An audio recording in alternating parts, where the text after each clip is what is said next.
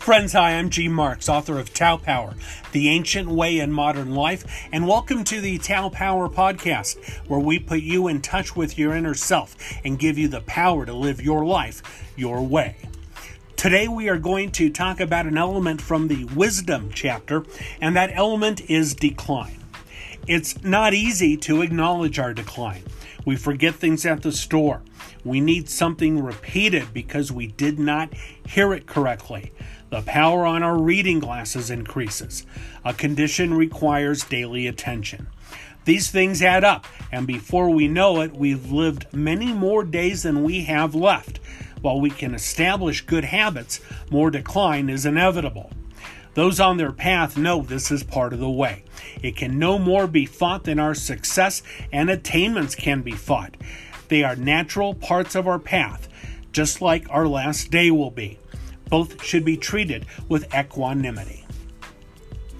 Friends, it's not easy to either notice or acknowledge the toll the years take, and that we are on the downward side of the mountain. Things that used to come easily and pleasantly now take effort if we even want to bother doing them at all. While the years do offer wisdom and context, this is sometimes small consolation to the toll the decades take. Taoists deal with this as they deal with everything else. It is merely another step on their path. If we can't do the same things we used to, that's okay.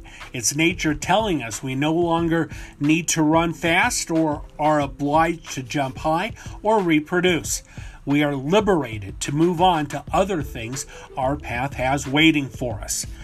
Taoists face everything with equanimity because they know their paths are taking them exactly where they are meant to go and will do so right up until their last day.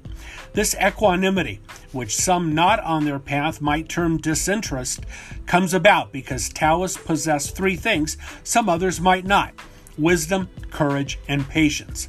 From the start of their journey following the way, Taoists have looked inside their hearts to know the life they are meant to live. They know what they are about. Then they had the courage to go and live this life, and through it all, they've had the patience to do it every day.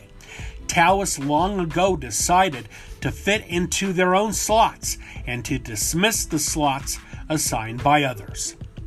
Friends, that's today's podcast, and I'm G Marxx. Thank you for joining us. We'll see you next time. And don't forget to visit us at gmarxx, G M A R X X dot com.